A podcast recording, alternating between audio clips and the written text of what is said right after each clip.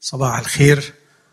أنا بواصل الترحيب اللي بدأه الدكتور فادي وأرحب بصفة خاصة بإخواتي وأحبائي اللي أتوا من بلاد مختلفة عربية ولا سيما العدد الكبير اللي شرفنا من إخواتنا في لبنان.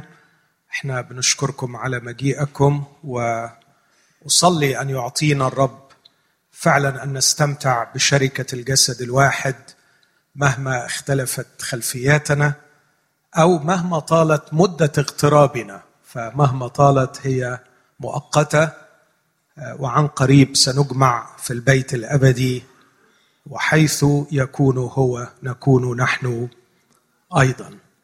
والخبر الحلو ان مش هوعظكم في السماء فيعني احتملوا إلى أن نصل إلى هناك وحاولوا معي أن نتعلم كلمة الله. هناك هيكون فهمنا أعظم وأكبر وهيكون التعليم مباشر من الرب إلى أبد الآبدين. سنتعلم وننمو في معرفته ونفرح لكي ما يكون عندنا طاقة جديدة للعبادة ولتسبيحه بحق كما يليق به أن يسبح من قلوب وعقول مدركة طبيعة الإله الذي تسبحه. أنا على قلبي أتعلم معكم في هذا المؤتمر وأتشارك معكم وأفكر معكم في بعض الحقائق التي أعتقد أنها تمثل صعوبة لدى بعض إخوتي ربما واضحة عند البعض لكن ربما البعض الآخر يجد صعوبة في التفكير فيها. ولا أزعم أبدا أني سأقدم محتوى من جهة هذه الحقيقة أو تلك. لكن ما أزعمه أني سأحاول أن أفكر معكم. يعني لما مثلا هناخد النهارده الصبح حقيقة الثالوث لا أزعم أني سأقدم عقيدة الثالوث أو التعليم الخاص بالثالوث. إذا كنت تريد التعليم الخاص بالثالوث اذهب إلى الكتب اللاهوتية العظيمة والتي تزخر بها المكتبات سواء المكتبة العربية أو الأجنبية. واقرأ عن هذا المحتوى وحاول أن تفهمه. لكن اللي أتمنى أني أنجح في أني أعمله هو أني أني أجتهد أن أطرح طرح كيف نفكر في حقيقة الثالوث. كيف نفكر في حقيقة الثالوث؟ وأعتقد أن ده لا يقل أهمية عن الحقيقة نفسها. وأعتقد أن ده ممكن يكون بصفة عامة. ليس مهما فقط الحقيقة التي تفكر فيها لكن الأهم كيف تفكر فيها. الله لم يره أحد قط. كل ما عندنا عن الله هي جمل خبرية statements نصوص تصف لنا الله. ونحن نتعامل مع هذه النصوص. النصوص حق. والحق هو ما يصف بالضبط وبالتطابق الكامل الحقيقة. نحن نؤمن أنه توجد حقيقة اسمها الله الله حقيقه لكن الشيء الرائع أنه ليس فقط توجد الحقيقة التي هي الله لكن يوجد الحق الذي يصف طبيعة الله الذي يصف من هو الله. أنا أتعامل مع الحق والحق حق بقدر تطابقه مع الحقيقة. على قد ما تكون الجملة اللي بقراها بتوصف بدقة الحقيقة تبقى الجملة دي حق. وإذا ثبت أن الجملة التي أتعامل معها النص الذي أتعامل معه لا يصف بالضبط الحقيقة لا أستطيع أن أقول عن هذا النص أنه حق. لكن الرب يسوع قال قدسهم في حقك كلامك هو حق. وعندما يقول المسيح لا يمكن أن ينقض المكتوب ويقول عن الكلمة أنها حق كلمة الحق هكذا يقول عنها بولس إنجيل خلاصكم. أو يقول عنها دانيال كتاب الحق. اذا فهذا الكتاب يزعم أنه يصف لنا الحقيقة بالضبط بالتطابق التام مع الحقيقة. فالنصوص التي لدينا نصوص حق. لكن هنا تأتي مشكلة. إني أتعامل مع هذه النصوص بعقلي. ما أقدرش اغيب عقلي واقول أنا فاهم الكتاب. مظبوط؟ مظبوط ولا مش مظبوط؟ ما تقوليش أنا بتعامل مع الكتاب بروحي. يعني إيه الفلسفة دي؟ طب وايه روحك وعقلك؟ مش فاهم. يعني يعني إيه روحك وعقلك؟ صحيح هناك روح هو الإنسان الداخل لكن الإنسان الداخل اللي هو الروح يتعامل مع النصوص من خلال العقل. وهنا تأتي مشكلة. إن عقلي غير عقلك وعقلك غير عقلي. والمشكلة الأعمق إن لا أنت كونت عقلك ولا أنا كونت عقلي. لكن في ناس في ثقافة في مجتمع كون لنا هذا العقل. وده اللي ربنا بيشتغل عليه. بيحاول ينظف عقلنا بيحاول يغير عقلنا بيحاول يشكل عقلنا. وبيأمرنا إحنا كمان إن إحنا نجدد عقلنا. تغيروا عن شكلكم بتجديد أذهانكم. وإذا لم يتجدد العقل الذي نقرأ به النص النص الذي يسجل الحق الحق الذي يصف الحقيقة هنفضل طول عمرنا مش عارفين نوصل لما هي الحقيقة. لأني بوصل للحقيقة من خلال الحق وبفهم الحق من خلال العقل لو كان العقل مشوها هيبقى عندي مشكلة كبيرة في فهم الحق وبالتالي عندي مشكلة في الوصول إلى الحقيقة. لكن الرب يسوع يريدنا أن نعرف الحق. وقال لنا كلام خطير. إنه معرفة الحق واجب أخلاقي. معرفة الحق ليست رفاهية فلسفية ولا تعليمية. لكن أكرر وأؤكد معرفة الحق واجب أخلاقي. ليه؟ لأن المسيح ربنا يسوع المسيح المعلم قال وتعرفون الحق والحق يحرركم. فبدون معرفة الحق لا توجد حرية. ولم يترك لنا مجال الاستنتاج ما هذه الحرية ومن ماذا هذه الحرية. قال له اليهود نحن ذرية إبراهيم ولم نستعبد لأحد قط. قال المسيح كل من يعمل الخطية هو عبد للخطية. اذا الرب يسوع يربط بين معرفة الحق وبين الحرية من الخطية. وبالتالي أقول إن معرفة الحق ليست رفاهية تعليمية. يمكنك أن تسعى وراءها ويمكنك أن تستغني عنها لكن معرفة الحق واجب أخلاقي. واللي مش هيسعى في معرفة الحق هو شخص غير منضبط اخلاقيا. من يستريح ويسترخي ويظن أنه فهم وعرف ده مش شخص كسول معرفيا لا ده شخص كسول اخلاقيا. ده شخص كسول اخلاقيا. وصلت الرسالة؟ يعني في الآخر لو ما اجتهدناش في معرفة الحق دي مش قلة معرفة. بس كده. هو كده. الله ينور عليكم. هو ده اللي عايز أوصله بالظبط بس خجلان أقوله.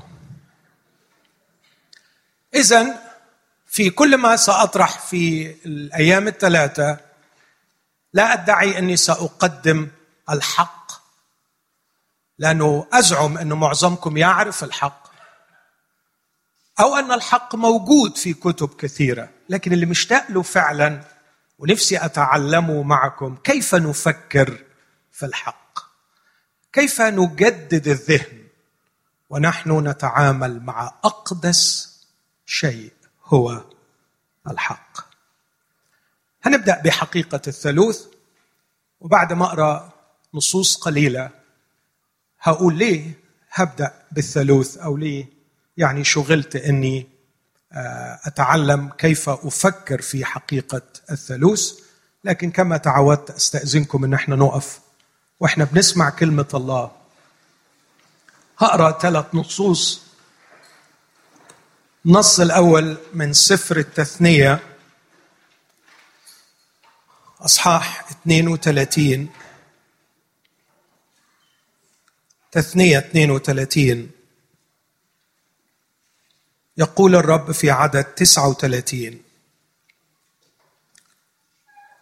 انظروا الآن.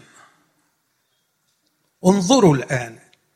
هذه العبارات اللي بنسميها introductory يعني عبارة مقدمة بتوحي بأهمية الكلام اللي جاي بعديها. فبيتوقف ويقول انظروا الآن لأن الكلام اللي جاي مهم. هم أكيد كانوا مهتمين بس عايز مزيد من الاهتمام. انظروا الآن.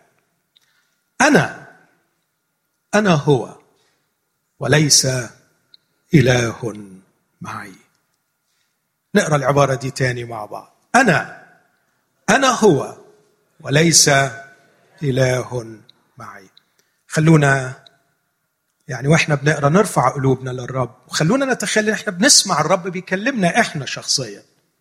الرب يقول لنا انظروا الآن. انظري انظر يا فلان. الرب يهمس في قلبي أنا شخصيا ويهمس في قلبك وفي قلبك. يقول الرب أنا أنا هو. أنا أنا هو وليس إله معي. محدش جنبه محدش معاه. النص الثاني من سفر إشعياء أصحاح 44 إشعياء 44 عدد ستة. هكذا يقول الرب ملك إسرائيل وفاديه. رب الجنود. ماذا يقول رب الجنود؟ يقول لنا نحن أيضا. يقول الرب أنا الأول وأنا الآخر ولا إله غيري. خلينا نسمعها لينا ونرددها. أنا الأول وأنا الآخر ولا إله غيري. ومن مثلي؟ ومن مثلي ينادى فليخبر به ويعرضه لي منذ وضعت الشعب القديم. والمستقبلات وما سيأتي ليخبروهم بها. لا ترتعبوا ولا ترتاعوا أما أعلمتك منذ القديم وأخبرتك. فأنتم شهودي هل يوجد إله غيري؟ إحنا نرد عليه ونقول له حاشا يا رب. لا يوجد إله غيرك. أنا الأول وأنا الآخر ولا إله غيري. ثم أعود في نفس السفر للأصحاح السادس وأقرأ ما يعطي معنى التثليث. الآيتين اللي قريناهم من تسنيه 32 واشعياء 6 عن وحدانية الله الله الواحد. لكن في اشعياء 6 الرب وهو يرسل إشعياء في عدد ثمانية. يقول إشعياء في المشهد البديع اللي شافه في سنة وفاة عزي الملك. ثم سمعت صوت السيد قائلا من أرسل؟ ومن يذهب من أجلنا؟ من أرسل؟ ومن يذهب من أجلنا؟ الفعل الأول بالمفرد ثم ينهي العبارة أن المتكلم يتكلم بصيغة الجمع. من أرسل؟ ومن يذهب من أجلنا؟ ثم أختم بالعبارة البديعة. آخر ما نطق به الرب يسوع على الأرض في متى 28 وهو يودع التلاميذ ويوصيهم بالإرسالية العظمى فيقول لهم في متى 28 عدد 19 فاذهبوا وتلمذوا جميع الأمم وعمدوهم باسم الآب والابن والروح القدس. عمدوهم باسم الآب والابن والروح القدس. هذه هي كلمة الرب. دعونا نقدم الشكر للرب. ودعونا باتضاع نتضرع إليه. أن يتعامل مع أذهاننا. وأن يفتح أذهاننا. أن يشرق بنوره في قلوبنا. أن يعلمنا. ربنا الحبيب يسوع. أنت لا يمكن أن تكون كباقي المعلمين. أنت لست المعلم الذي يطرح على تلاميذه كما من المعلومات ليعرفوها أو يحفظوها. لكن أنت المعلم الذي تغير تلاميذك. ونحن أتينا إليك في هذا المؤتمر كتلاميذك نشتاق أن نتغير يا رب. وأنت علمتنا أن التغيير يبدأ من أذهاننا. ألا تلمس عقولنا يا رب؟ ألا تفتح أذهاننا؟ ألم يسجل الكتاب عنك حينئذ فتح ذهنهم؟ هل يا رب كانوا أكثر غلاوة على قلبك منا ألسنا محبوبين لك؟ ألسنا في أيام صعبة تحتاج إلى تلاميذ حقيقيين يعرفون الحق والحق يحررهم إلى من نلجأ يا رب؟ نلجأ إليك لكي تغيرنا. وتفتح أذهاننا لنفهم حقك. كما رب أصلي من أجل نفسي ومن أجل إخوتي فكما أنك أنت لست معلم كباقي المعلمين تلاميذك ليسوا كباقي التلاميذ. فهم أغلى من على الأرض. هم الذين يحبونك بالحق. هم الذين يجلسون عند قدمك بشوق ليتقبلوا من أقوالك. لذا يا رب أرجو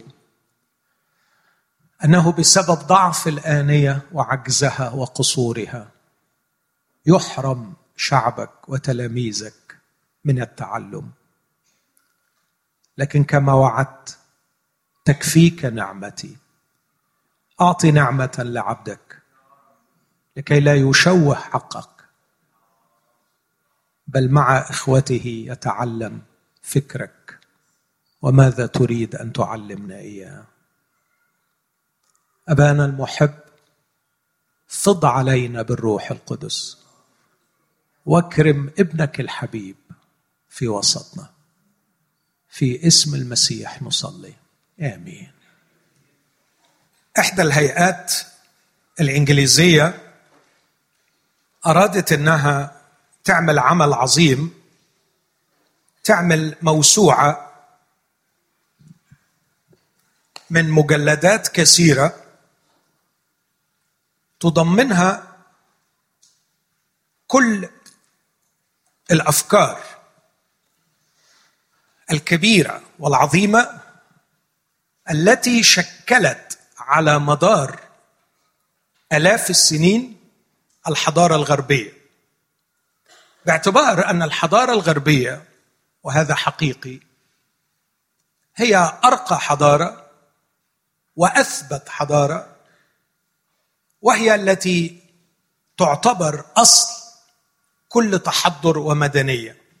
فالموسوعة دي طلبت مجموعة ضخمة من المفكرين والفلاسفة والعلماء أن يجتمعوا وينتقوا ما هي أعظم الأفكار التي شكلت العقل الغربي على مدار آلاف السنين؟ منذ أن برز سقراط وأفلاطون ومن قبلهم من فلاسفة ومن بعدهم ثم العصر المسيحي ثم التنوير ما يسمى التنوير والإلحاد والمادية ما هي الأفكار العظمى التي شكلت العقل الغربي؟ وابتدأت اللجنة أعمالها وابتدأ كل فريق يعمل. وكانت النتيجة الغريبة إن أكبر مجلد في هذه الموسوعة كان عن أول فكرة هي الله. من يكون الله؟ وأقروا أن هذه الفكرة لا يمكن أبدا أن تدرس الحضارة الغربية والعقل الغربي وقد استبعدت الله من البحث. وعندما سئل الشخص وهو أستاذ في كامبريدج المسؤول عن هذه الموسوعة لماذا وأنت ملحد؟ ولماذا وأن معظم المفكرين لا يؤمنون بالله؟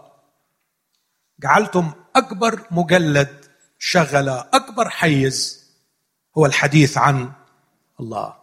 لا نستطيع أن ننكر أن فكرة الله هي أكثر فكرة تشكل العقل الإنساني. ولا يمكن لشخص أن يدرس العقل البشري ويدرس الإنسان بصفة عامة دون أن يدرس تصور هذا الإنسان عن الله. وأنا أعتقد أن ده في غاية الأهمية إن إحنا نحطه في أذهاننا. نحن لا يمكن أن ندرس العقل البشري ولا يمكن أن ندرس الإنسان بصفة عامة. إذا ما كناش نقدر نفهم أول شيء كيف يفكر هذا العقل في الله؟ وما هو تصور هذا الإنسان عن الله؟ مين هو الله؟ هذا هو أهم سؤال. من هو الله؟ وكثير سمعنا العبارة دي. قليلين اللي بيرفضوا الإيمان بوجود الله. فعلا قليلين. لا يزيدوا عن 11% في العالم كله. لكن السؤال الأهم هو من هو الله الذي تؤمن به؟ من هو الله الذي تؤمن به؟ وبالمناسبة حتى الذين رفضوا وجود الله اخترعوا لهم أشياء أخرى. جعلوها تحل محل الله. ففي النهاية ستجد لديهم إله يسيرون وراءه ويبقى السؤال من هو الله الذي تؤمن به؟ الملاحظه الثانية أن مستواي الأخلاقي وحالتي النفسية والروحية لا يمكن أن ترتقي عن مستوى تصوراتي عن الله. والنقطة دي أتمنى وأصلي أن الرب ياخذنا فيها في خلوتنا الشخصية إلى أعماق أبعد بعض الشيء. من فترة بسيطة قدمت خدمة بعنوان مؤمنون ملحدون. وكنت أقصد أننا بالعقيدة مؤمنين بالسلوك ملحدين. على سبيل المثال كلنا نؤمن أن الله يعتني بنا وكلنا نعاني من القلق والتوتر الحاد كلما تغيرت ظروف الحياة. اذهب إلى أي مؤمن في حالة قلق شديد من جهة المستقبل وخوف من جهة ما تأتي به الأيام. واسأله عن عقيدته من جهة الله.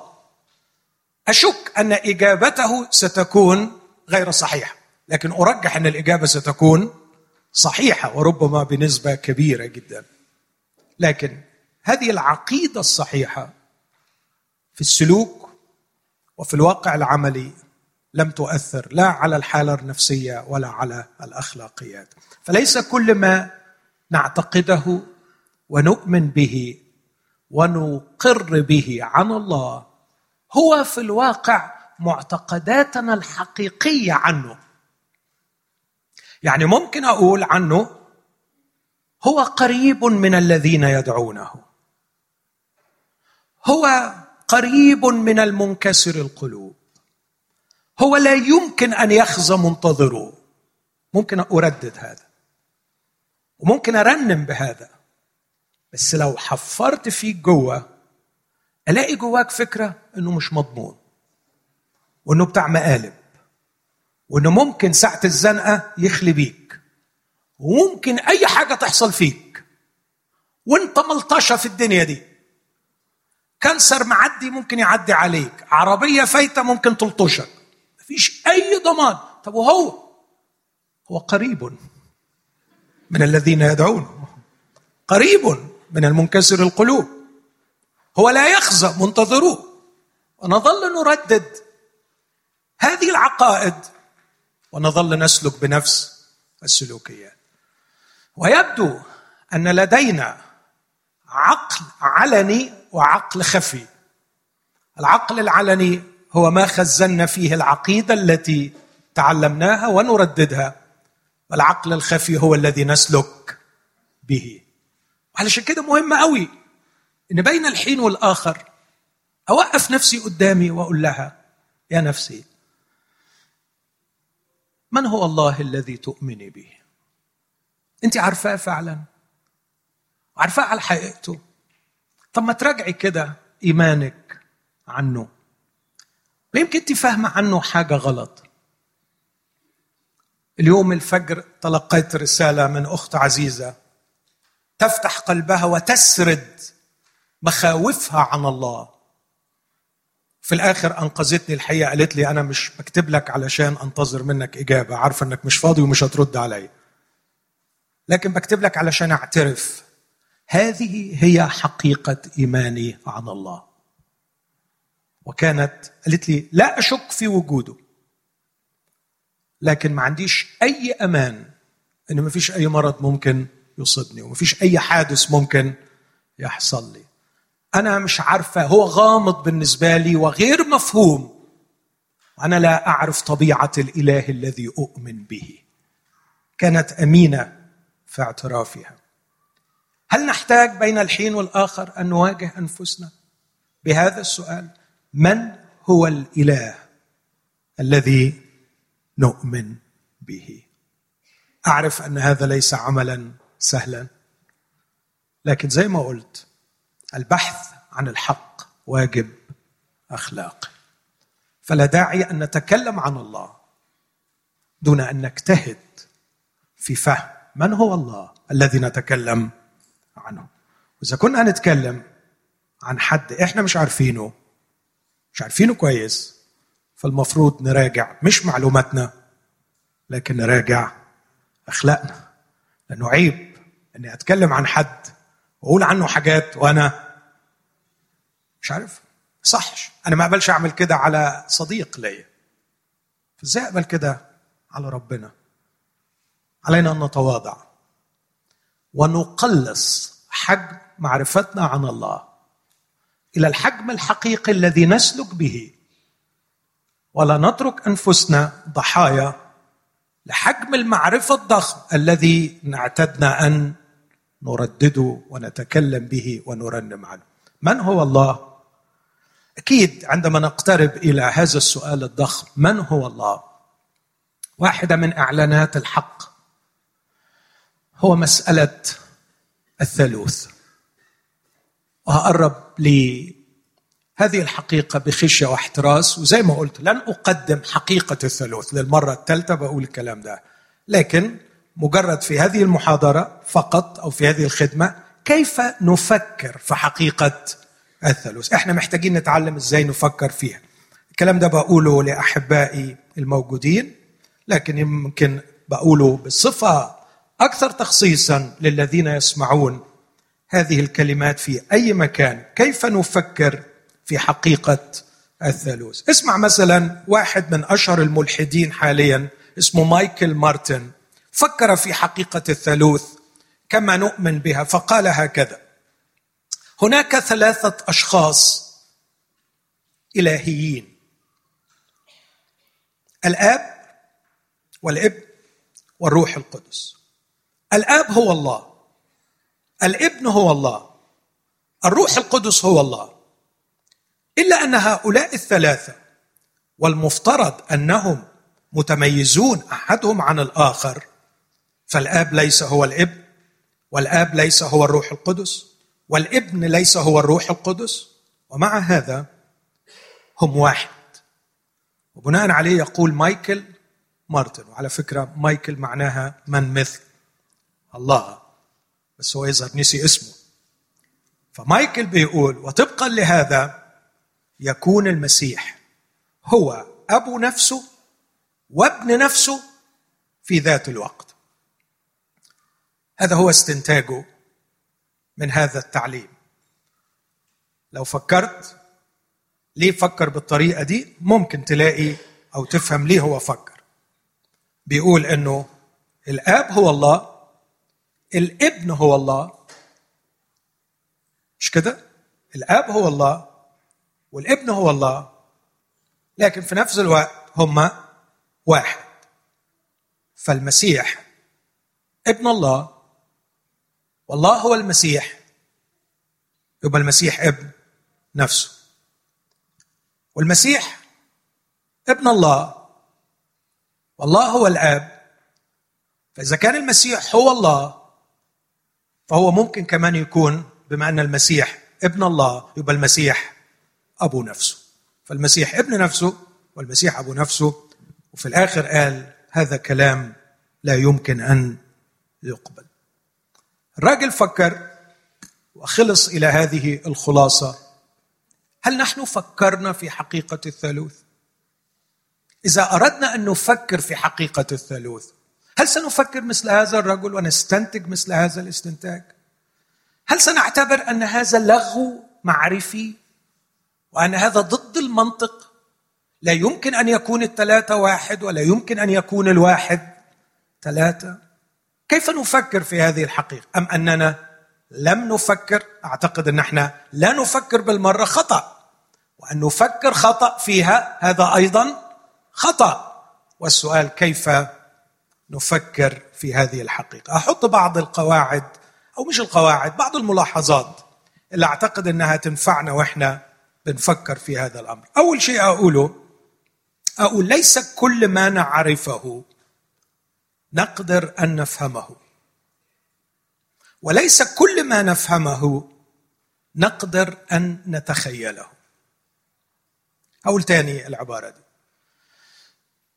اقولها بالعربي وأقولها بالبلدي. علشان ما يبقاش في عذر. وبعدين إحنا اتفقنا ما تستناش إنك تكتب من ورايا. لكن استنى إنك تعمل إيه؟ ها؟ تفكر معايا. عايزين نفكر مع بعض. قبل ما أقرب من أي حقيقة ولا سيما الحقائق الكتابية. وبالذات حقيقة الثالوث. محتاج أفكر نفسي بشيء بديهي أعتقد إنه بديهي. ليس كل ما أعرفه أقدر أن أفهمه. وليس كل ما أفهمه أقدر أن أتخيل. هذا عن العقل البشري هو ده العقل هي دي إمكانياته. ولازم تكون الحقيقة دي عن العقل. واضحة كل الوضوح قبل ما أندمج وأحاول أن أفهم حقيقة الثالوث. بالبلدي مش كل اللي بعرفه بقدر أفهمه ومش كل اللي بفهمه بقدر أتخيله. إذا ما بدأناش بالبديهيه دي مش هينفع نتعامل مع مش بس حقيقة الثالوث ولا أي علم في الدنيا هتقدر تتعامل معه خلينا أدي لك مثل. أنا شخصيا كطبيب أعرف جيدا أن من ارتفعت حرارته وصارت 39 هو مريض. سواء كان هذا الشخص يعيش في بلد حرارتها 50 درجة مئوية أو عايش في ألاسكا في شهر يناير 50 تحت الصفر. نزلت الحرارة طلعت الحرارة طالما أن حرارته 39 هو مريض. يعني ما ينفعش الاقي واحد حرارته 39 في ألاسكا أقول له يا بختك أنت متدفي. أنت جميل أنت متميز. أنت يعني عندك حاجة عجيبة. أنت في وسط البرد ده حرارتك 39 يا يا بختك. لا لا لا هو مريض. بس فعلا كطبيب كطبيب فعلا مش مش بتكلم كإنسان عادي. أنا لا أفهم كل الميكانيزمات التي تجعل الميكروبات ترفع الحرارة. وأعرف إن هناك شروحات كثيرة وقرأتها. بس أكون أمين معاكم بعد ما قريت كل الشرح. اللي بيشرح لي إزاي إن الميكروبات بترفع الحرارة إيه الميكانيزمات اللي تخلي الدم يسخن والجسم يسخن بهذا الشكل؟ لا أدعي إني قادر أفهمها. وإذا كان في حد من الأطباء يعني استوعبها تماما يبقى يعمل معروف. يعني يفهمني لكن حتى إذا أنا فهمتها أعتقد إن كلنا عارفين ومتيقنين إن اللي حرارته 39 هو مريض لكن 99% مننا مش فاهم إزاي إنه معنى المرض موجود يرفع الحراره مش فاهم. بس كوني مش فاهم إزاي المرض يرفع الحرارة. حدش اطلاقا رفض هذه الحقيقة. أن ارتفاع الحرارة يعني مرض. ده مثال إني أعرف لكني لا أفهم. أنا أعرف أن الأرض تدور. أعتقد أي حد النهارده هيشكك في الحقيقة دي. يعني سيخرج تماما من نطاق العاقلين. لكن بصراحة أنا شخصيا لا أفهم لماذا تدور. وحاجة تاني فعلا لغاية النهارده بتلفت نظري لما بشوف البحر بالذات إزاي المايه ما بتتكبش؟ يعني ما حدش يضحك عليا. لكن دايما الفكرة دي أول ما أشوف المحيط أول ما أشوف البحر الرهيب أقول معقول ده بيجي تحت. آه بيجي تحت. ومفيش نقطة منه بتتكب. فأنا مؤمن أن الأرض تدور. لكن لا أفهم لماذا تدور. وكيف لا تنسكب مياهها أثناء الدوران.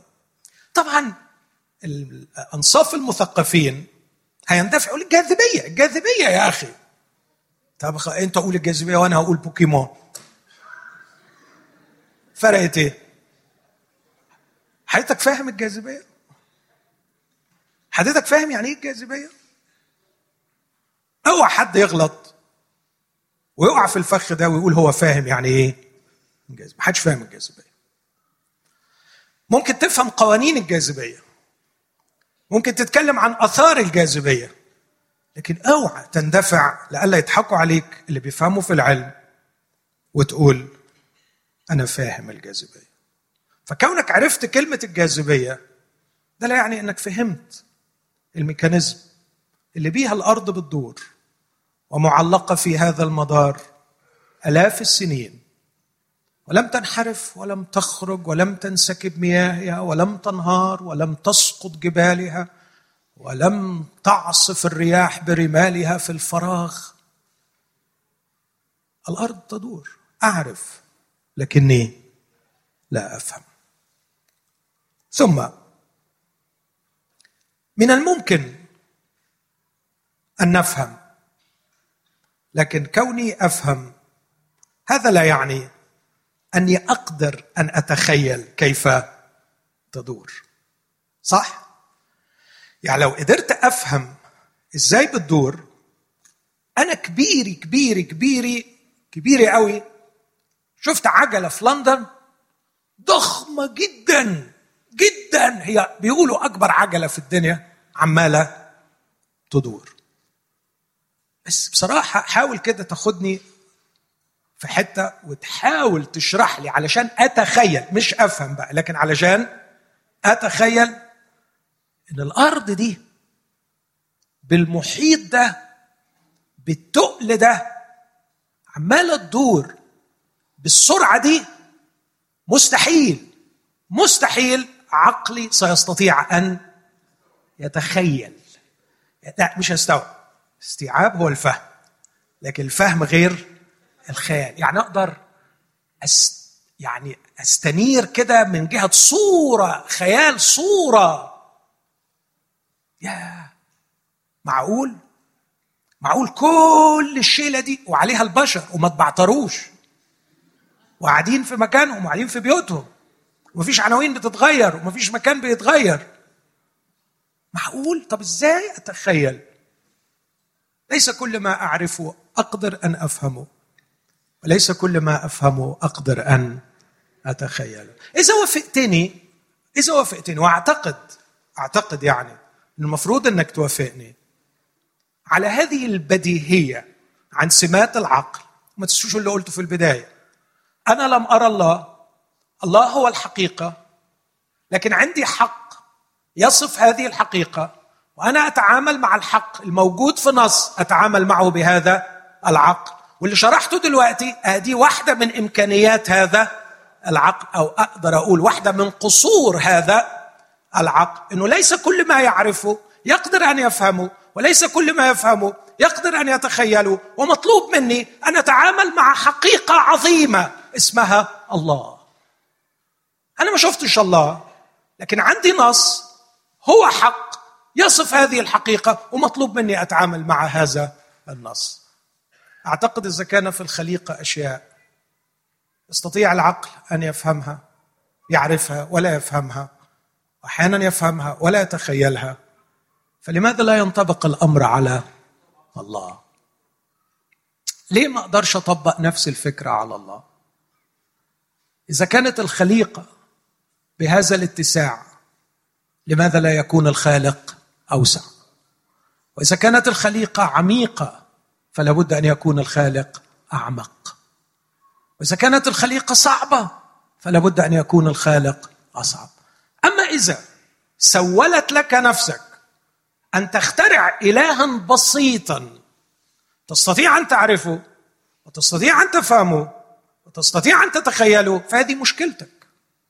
لكنها ليست مشكلتي ولا مشكلة الله. أو إذا اخترعت نصا تعتبره حقا. يصف الحقيقة. يسهل عليك معرفته وفهمه وتخيله فهذه أيضا مشكلتك.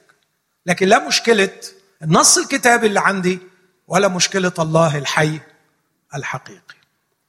دي الفكرة الأولى اللي أعتقد إنها مهمة جدا ونحن نقترب من حقيقة الثالوث. فكرة ثانية قالها المفكر الإنجليزي تشيسترتون. في كتابه الجميل اللي اترجم للعربية اسمه أرثوذكسي كتاب جميل وتشيسترتون هو اللي ربح سي إس لويس للمسيح وكان مفكرا عظيما ومسيحيا. يعني آه، أعتقد إنه كان بيتنبأ أحيانا عن حال أوروبا ووصف ما تعاني منه أوروبا الآن. قال في مرة عندما سيرفض الأوروبيون الإيمان بالله المعلن في الكتاب المقدس سيؤمنون بأي شيء. وهذا ما حدث إنهم يؤمنون بأي شيء. هذا الرجل العظيم قال فكرة جميلة. قال الحق ركز معايا. الحق أكثر غرابة من الخرافة. لأنه متجاوز لكن الخرافه نابعة من هنا. أوضح الكلمة دي. كلمة متجاوز مش لاقي ترجمة أكثر أو أوضح.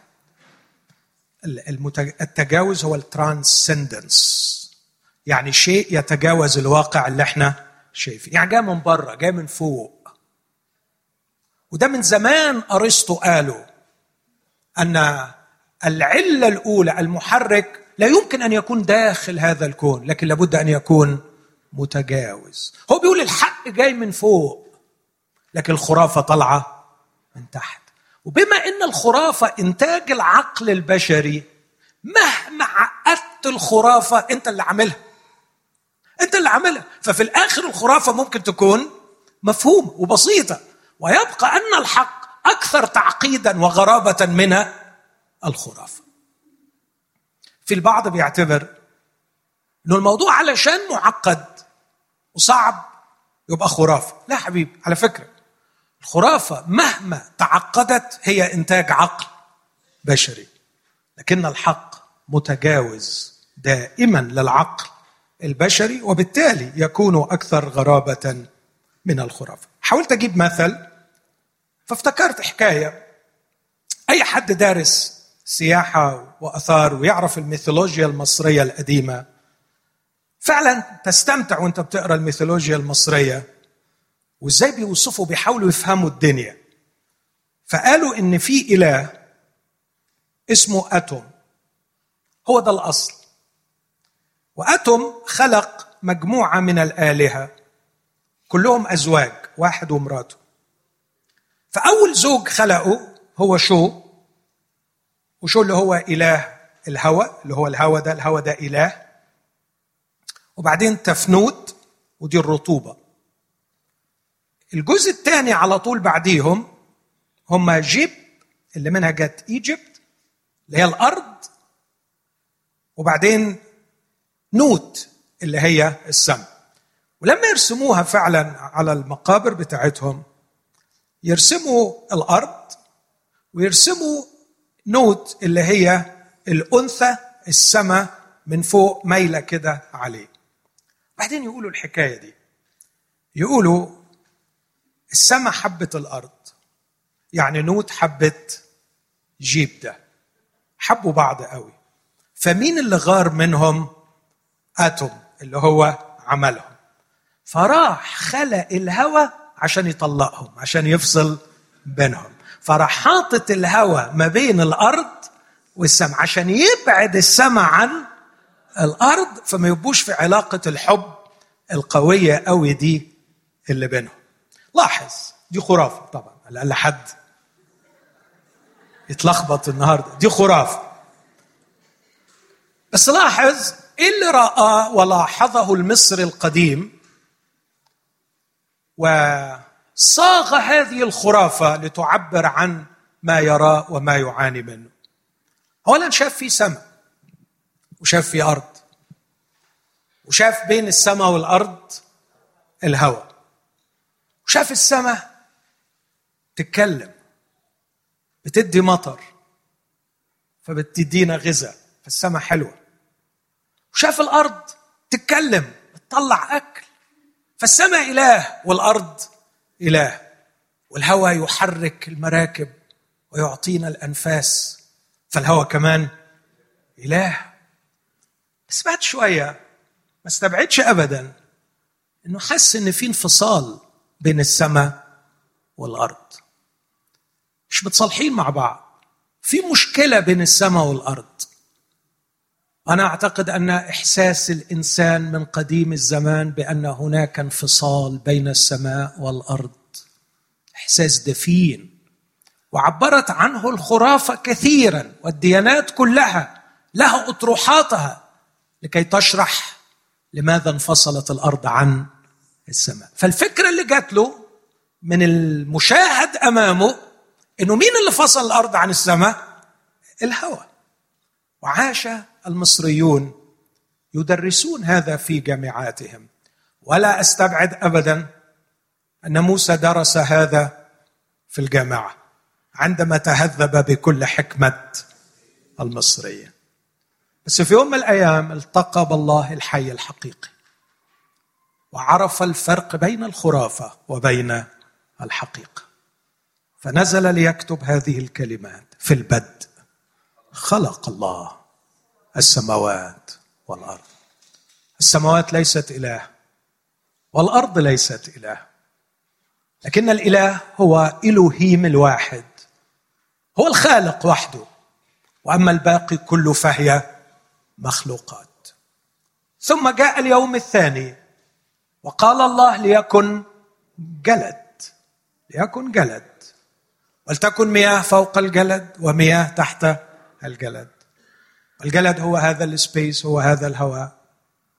ثم يصل الأصحاح الثالث ليشرح المأزق الإنساني ويبين أن الأرض انفصلت عن السماء عندما استقل ساكن الأرض عن ساكن السماء. ويشرح حادثة السقوط.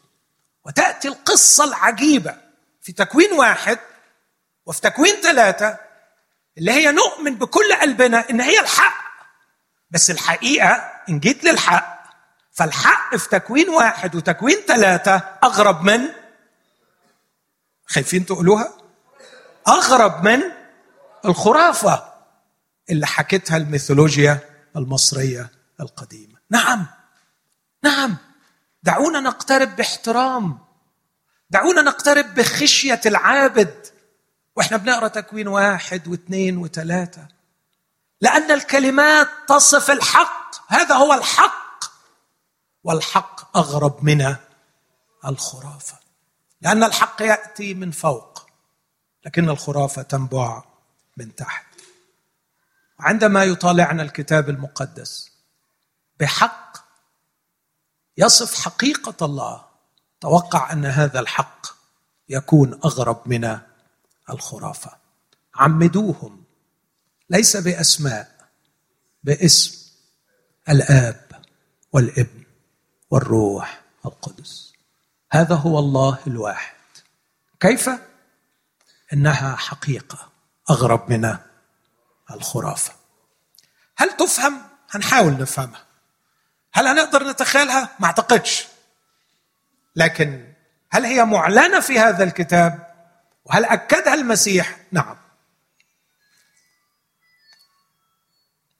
ملاحظة الثالثة.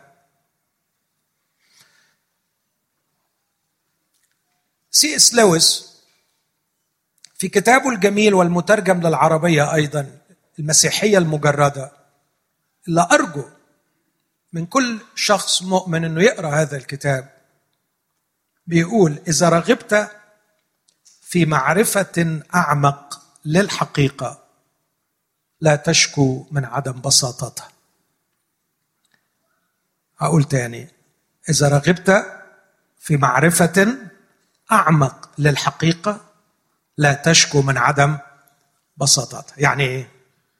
يعني أنت يعني حضرت مؤتمر كده والحماسة خدتك وقلت بص بقى بصراحة أنا كرهت السطحية وكرهت كده إن الواحد ياخد الحاجات من على الوش. أنا نفسي كده للعمق يا ربي أرجو المسيح. أنا عايز أدخل للعمق. عايز أدخل للعمق شوية فواحد لقطك وقال لك تعالى ندخل للعمق. وابتدى يحكي معاك في حاجات في العمق. أول ما ابتدى يحكي معاك في حاجات عميقة قلت له إيه التعقيد ده؟ لا لا لا لا لا, لا معروف. ده كلام حبيبي أنت اللي طلبت إنك تدخل للعمق. فإذا طلبت أن تدخل للعمق لا تشتكي من عدم البساطه هتلاقي الأمور مش بسيطة. فعلا مش بسيطة. وعلى فكرة ده ينطبق على الله وينطبق على أي شيء آخر. إذا أردت أن تدخل للعمق لا تشتكي من عدم البساطة. لو اديت مثال من هذا المنبر وقلت أنا عايز أوصفه فخليت فنان يوصفه هيوصف شكله وانحناءاته وزواياه القائمة وارتفاعه وتناسق المقاسات بتاعته. لو اديته العامل أكريليك هيوصف إزاي تم اللحام وإزاي تم التركيب؟ وده بيوصف وده بيوصف. لو اديته العالم فيزياء من العلماء الفيزياء العادية هيكلمني كتير عن البترول وال polysynthetic materials وازاي تكون الأكريليك. ويقعد يشرح لي السلاسل الكيميائية بتاعتها والتفاعلات. الدنيا دخلت في إيه هنا بقى؟ ها؟ تعقدت بقى تعقدت بقى. تخيل بقى لو رحت اديته لواحد من بتوع فيزياء الكم الكوانتم. ده يضيعك خالص. هيقول لك على فكرة هذا المنبر فراغ لكنه يبدو لك أنه واقع. لكن ده فراغ كبير تسبح فيه بعض الجزيئات. وخلي بالك هذه الجزيئات الصغيرة جدا الكواركس. إذا استطعت أن تحدد موقعها لن تعرف طبيعتها وإذا حددت طبيعتها لن تستطيع أن تحدد موقعها. طب حد فاهم حاجة؟ ولا أنا؟ أنا قريت الكلام ده بس مش فاهمه. كلما دخلنا للعمق أكثر كلما لم تعد الأمور أكثر بساطه طب لما حضرتك اتجرأت وعايز تدخل لربنا ما تشتكيش من عدم البساطة. ما يصحش. ما يصحش. اخلعنا عليك. اخلعنا عليك. واخلع عنك سذاجتك. واخلع عنك فقر أفكارك. وكف عن الانتفاخ الباطل واقترب بحرص. ولا تترك خيالك يرسم لك صورا ساذجة عن الله وتدعي أن هذا هو الله الحي الحقيقي. هدي وتواضع. وإذا كنت تؤمن أنه السميع العليم الحي الموجود اقترب إليه بخشية. قول له لا تتركني لخيالي عنك لكن تكلم أنت إلي. اكشف لي من تكون يا رب. من تكون. هل هو أنت الإله المعلن في الكتاب المقدس؟ أم هو الإله الذي تعلمت عنه من الأباء والأجداد؟ من تكون يا رب؟ إني أريد أن أعبدك. عبادة حقيقية. لكن لا يمكن أن تكون عبادتي لك عبادة حقيقية وأنا لم أعرف حقيقتك من تكون. إذا ظللت أعبدك مئات السنين وأنا أعبد إلها غير حقيقيا فعبادتي غير حقيقية. أريد أن أعرفك يا رب وخيرا خير من يعرفني عنك هو أنت. اكشف لي شيء واحد. هل أنت هو من يصفك الكتاب المقدس؟ كن متضعا. اخلع عنك ثياب كبريائك قبل فوات الأوان. سيأتي وقت سنواجه الله لكن أخشى أن يكون وقت معرفته على حقيقته قد ضاع وانتهى. الوقت هو الآن وإن سمعتم صوته لا تقسوا قلوبكم. تجمل بالاتضاع تجمل بالاتضاع.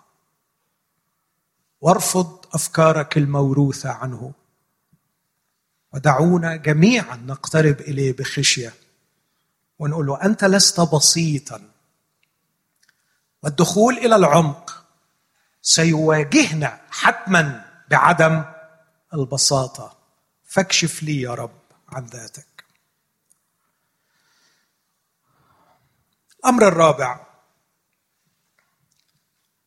أن أستسخف فكرا وأرفضه لأني لم أفهمه من الوهلة الأولى أو القراءة الأولى وأعتبره لا يفهم لأني أنا لم أفهمه. يدل على كبرياء وانتفاخ باطل. وهذا يتنافى مع أخلاق مش هقول أخلاق المؤمن يتنافى مع أخلاق العلم. التي تدفع المتعلم الحقيقي للفحص لفحص ما يقرأ والاجتهاد حقيقي ليفهم ما يقرأ. اللي بقوله هنا إنه عيب قوي قوي قوي في العلم في العلم في أي شيء علمي بتقراه إنك مجرد ما تقرأ حاجة وما تفهمهاش دي ما تتفهمش أو دي مش صح. أو دي مش حقيقية. خد بالك من اللي أنت بتعمله دلوقتي. اللي أنت عملته إن جعلت فهمك هو المقياس اللي نقيس بيه ونحكم بيه على إن الحاجة حقيقية وصح أو هي مش حقيقية وغلط. خلاص طالما أنا ما فهمتهاش تبقى هي تبقى غلط. طب حبيبي يمكن أنت عندك مشكلة. أو يمكن ما عندكش مشكلة بس أنت ما اجتهدتش. مش معنى إنك ما فهمتش الحاجة. من القراءة السريعة كده يبقى في عيب في الحاجة. لكن ممكن قوي العيب يكون فيك. وده بالمناسبة مش بس في أمور الله لكن في أي شيء. أخيرا هختم بقول واحد من أساتذة فلسفة ال quantum وأساتذة فيزياء ال quantum. وأساتذة اللاهوت. تخيلوا واحد يجمع الثلاث حاجات دول. فهو فيزيائي فيزيائي في فيزياء ال quantum وهو فيلسوف من فلاسفة ال quantum وهو أيضا لاهوتي وخادم للمسيح. اسمه جون بولكينجهورن. وهو أستاذ الفيزياء فيزياء الكم في كامبريدج وفيلسوف في كامبريدج وحاليا خادم في إنجلترا. هذا الرجل يقول هذه العبارة بخصوص حقيقة الثالوث وبعدها أضع التعريف المسيحي وأكتفي. بيقول الاجتهادات لتوضيح أوجه موضوع الثالوث نبعت كلها من محاولات الكنيسة المضنية واجتهادها لصياغة اختبارها الثالوثي في التقائها بالله وإعلانها عنه كالواحد في ثالوث وثالوث في واحد. ليس لكي تقدم للبشرية لغزا في الرياضيات لكنه مجرد حاصل جمع البيانات. أوضح معنى العبارة دي مع إني اجتهدت كثيرا في ترجمتها ببساطة. الراجل عايز يقول هناك مشكلة في الصياغات التي تقدمها الكنيسة لكي تشرح للعالم حقيقة الثالوث. طب ليه الكنيسة عاملة مشكلة؟ ليه ما يريحوناش ويقدموا لنا جمل بسيطة كده ويخلصونا. هو بيشرح ليه؟ ليه في صعوبة؟ اسمع اللي بيقول. بيقول إن اجتهاد الكنيسة ومحاولاتها المضنية بكل خدامها على مر العصور أن يقدموا صياغة للحقيقة دي ما هي؟ إلا اجتهادات مضنية تحاول بها الكنيسة أن تسجل خبراتها عندما التقت بالله الثالوث. يعني يا جماعة حدث لقاء بين الكنيسة والله الآب وحدث لقاء حقيقي واختبار حقيقي تعيشه الكنيسة. بين الكنيسة والله الابن المسيح. وهناك اختبار حقيقي تعيشه الكنيسة في علاقة حقيقية بينها وبين الله الروح القدس. كنيسة ما الفتش الموضوع. كنيسة عندها اختبار عندها التقاء. كل اللي بتحاول تعمله حرام إنها بتحاول إنها توصفه. كنيسة عندها التقاء بالآب وعندها التقاء بالابن وعندها التقاء بالروح القدس. وبالتالي بيقول لما بتصيغ اختبارها بالاله الثالوثي الإله المثلث الاقانيم وبتقدمه لنا لا تحاول أن تقدم للبشرية لغزا في الرياضيات لكنه حاصل جمع بيانات. الكلمة بالإنجليزية أوضح. It's just summary of data. الناس لموا داتا وبيقدموها لكم. هم كل اللي حصل إنهم اختبروا اختبار ورأوه عيانا واختبروه حقا. فدي data دي facts دي حقائق. بننقلها لك. بنقول لك هو ده اللي حصل. هو ده اللي شفناه. هو ده اللي قابلناه. هو ده اللي تعايشنا معه ونعيش به إلى الآن. بنحاول نصيغه. مش عشان نقدم لك لغز. لكن it's just summary of data إحنا بنقدم لك البيانات بتاعت البحث بتاعنا. كونك مش قادر تفهم البيانات دي مشكلة لكن في حقيقة حدثت. أعتقد أن الكنيسة فعلا صارعت. تخيلوا يا اخوتي على مدار أكثر من ثلاث سنين يتكلم المسيح ليهود أتقياء يرددون كل يوم عدة مرات اسمع يا إسرائيل الرب إلهنا رب واحد. اليهودي من شعره إلى قدمه معجون بالإيمان بوحدانية الله. ويردد كل يوم قوله الشهير الشمه اليهودية يرددها عدة مرات أن الرب إلهنا رب واحد. وجاء يسوع المسيح. استقبلوه في البداية على أنه نبي من الله. قال عنه تلميذي عمواس بعد قيامته كان إنسانا نبيا. نبيا. قال عنه في لبس وجدنا الذي كتب عنه موسى في الناموس والأنبياء. فاستقبلوه في البداية على أنه نبي من الله مسيا الله. وكان يكلمهم عن الله. كلام ماشي كلام ماشي. بس كان بيتكلم عن الله بلغة جديدة. غريبة شوية بس مش مرفوضة. ابتدى يتكلم عنه كالآب. قبلوها. أبي يعمل حتى الآن وأنا أعمل. الآب طالب مثل هؤلاء الساجدين. ممكن ممكن. على أساس إنه برضه في بعض العبارات في العهد القديم تشير إلى الله باعتباره الأب. ليس بالضبط بالمفهوم الذي قدمه المسيح لكن ممكن. فهو يتكلم عن الرب يهوى باعتباره الآب. it's okay. بس بعد شوية ابتدوا ينتبهوا لما يقوله عن نفسه. فابتدوا يكتشفوا. إنه بيتكلم عن نفسه باعتباره يهوى. ابتدت اللخبطه هو يهوى فوق. اللي أنت بتكلمه عنه بصيغة الغائب. وبتقول أبوكم يعلم احتياجكم. ولا أنت نفسك يهوى. ثم يتمادى المسيح. في كلام كثير. واضح كل الوضوح. يمكن يكون لنا اجتماع نقف عنه عنده. يتكلم عن نفسه باعتباره يهوى. يهوى. هو يهوى. ثم يعقد الأمر أكثر. فيتكلم عن علاقة بينه وبين الآب. يعني كان ممكن أقول يمكن يهوى شوية في السماء وشوية على الأرض ولما يبقى في السماء يبقى اسمه الآب لما يبقى على الأرض يبقى اسمه المسيح. لا ده ابتدى يتكلم عن علاقة قائمة بينه وبين الآب. فالآب يهوى والابن يهوى وهناك علاقة قائمة مستمرة بين يهوى ويهوى وبعدين بقى كملت قبل ما يطلع للسماء قال لهم سأرسل لكم معزي آخر من نفس النوع بتاعي. معزي آخر هو الروح القدس. روح الحق الذي لا يستطيع العالم أن يقبله.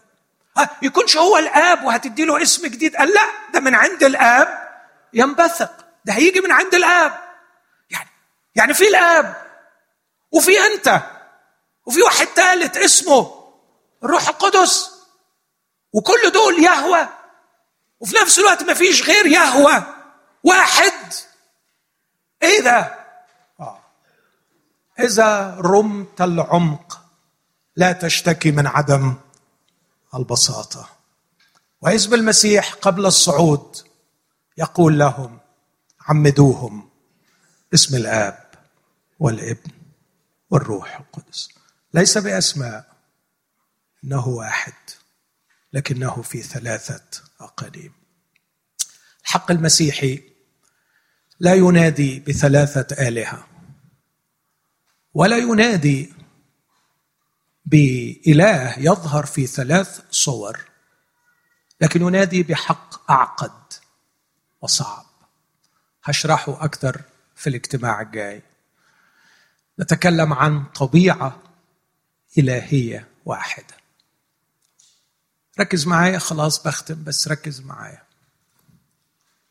بالمنطق بالتعريف لا يمكن قط أن يكون الله أكثر من واحد. ما ينفعش. ما ينفعش. بالمنطق وبالتعريف. تعرف ببساطة شديده ببساطة شديده لو هم اثنين أصبح كل منهما متحيز محدود. تنتهي حدوده الواسعة جدا عند بداية الآخر. ومن هو محدود لا يمكن أن يكون الله. فبالتعريف by definition إذا قلت إن في إله لازم يكون واحد. وعلى فكرة لما تقول لي الله واحد ما جبتش تجيب من ديله. لما تقول إن الله واحد هذا استنتاج منطقي بحت بسيط للغاية. الطبيعة الإلهية الجوهر الإلهي وهنحاول نفهم إيه المعنى الكلمة دي الجوهر الإلهي الطبيعة الإلهية ما فيش منها اثنين أنا طبيعتي إنسان بس في مني كتير. فالصنف بتاع طبيعتي ال being ال being اللي هو أنا الكينونة بتاعتي human إنسان في منها ستة مليار وظهر منها مليارات. فالطبيعة بتاعتي في منها كتير. الطبيعة بتاعت ربنا ال divine substance ما فيش منها غير واحد.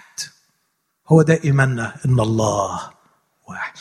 الجوهر الإلهي ما فيش منه غير واحد. لكن هذا الجوهر الإلهي اسمعني. وهذه واحدة من المفارقات البديعة. لكي يكون مكتفيا بذاته وفي نفس الوقت محبة لابد أن يحوي كثرة في داخل ذاته. فكر معايا في الكلمتين دول. المكتفي بذاته ما ينفعش يحب والمحب ما ينفعش يكتفي بذاته. بس بالتعريف برضه العقد دي هنشتغل عليها في الاجتماع اللي بعد كده. الله بالتعريف لازم يكون مكتفي بذاته. صح؟ ينفع ربنا يعتمد على غيره؟ يعني ينفع ربنا يتزنق يصلي يقول يا رب؟ ينفع ربنا يستمد وجوده من غيره؟ ربنا لازم يكون مكتفي بذاته. طب ينفع ربنا ما يكونش حب؟ ما ينفعش. لكي يكون مكتفيا بذاته ولكي يكون هو المحبة. كان لابد أن يحوي كثرة في داخل ذاته. على أنه ليس فيه تركيب. يعني مش متركب من أجزاء. لأنه المتركب من أجزاء برضه محدود. حط فيه مليون جزء. في الآخر هو حاصل جمع اجزائه لكن الله غير محدود. فهو يحوي كثرة في ذاته. لكنه ليس فيه تركيب. ما ينفعش يبقى فيه تركيب. من هنا تأتي روعة الإعلان المسيحي. أنه واحد في ثلاثة. إخوتي أختم بشيء قاله ابن عربي. ابن عربي ده فيلسوف مسلم راجل جميل. اسمع قال أتيت من الله فاسمعوا وارجعوا إلى الله. من الله أتيت فاسمعوا وإلى الله ارجعوا. ارجعوا له. وبعدين فإذا فهمتم ما سمعتم فاسمعوا القول وعوه. عوه يعني تعوه. تعوه. يعني استوعبوا. وبعدين بيقول ثم بالفهم فصلوا القول. فصلوا مجمل القول واجمعوا اجمعوا. ثم ما سمعتوه ما فهمتوه ما جمعتوه أعطوه لطالبيه من جدوا في طلبه. وعنه. ادوه للآخرين. العربي كان يتكلم عن الله وبيقول إن الكلام عن الله يحتاج إنك تركز فيه وإنك تحاول تعي ما تسمع وأن تفصله وأن تتعب في أن تفهمه. أقدس قضية هي قضية الله لكن التعامل معها بسطحيه أعتقد أنه مهلك للإنسان. لم أشرح حقيقة الثالوث لكن قدمت خمس ملاحظات يساعدونا في التفكير وإحنا بنفكر في حقيقة الثالوث هلخصهم في الاجتماع القادم. لكن خلونا دلوقتي نقف كلنا قدام الرب. وإحنا متسلحين بنية الاتضاع والانفتاح والرغبة في الاستماع لما يقوله الحق. خد وقت كده بينك وبين نفسك. ما تسرحش. واحذر من أن يعني تهرب منك خشيتك لله. لكن اخشع أمام الله. اقترب يشوع. من رئيس جند الرب. قال له اخلع نعلك. اقترب موسى من العليقة. قال له اخلع نعلك. اقترب شعياء فصرخ. رآه جدعون فصرخ وخاف. وقال إني هلكت لأني رأيت ملاك الرب. دعونا نقف بخشية أمامه. دعونا نطلب منه أن يعلمنا بنفسه أن يجود علينا ويجدد أذهاننا لكي نعرفه. رب الحبيب يسوع بصدق وبكل شوق أتينا إليك لكيما نجلس عند قدميك. ونختبر فعلا ما اختبرته مريم. انها اختارت النصيب الذي لن ينزع منها. إحنا مشتاقين لتعليمك يا رب. مكتوب عنك عندما رأيت الجموع تحننت وجلست وعلمتهم. ونحن خرافك التي تبغي وتشتهي وتفرح بتعليمك. اختلي بنا وإحنا في طرقات هذا البيت وإحنا في صاله الغذاء وإحنا في حجراتنا وإحنا يا رب حتى في أحاديثنا. دعنا نكون دائما في حضرتك مفتوحين ومستعدين أن تغير وتجدد أذهاننا لكي نعرفك. اسمع يا رب واستجب. امين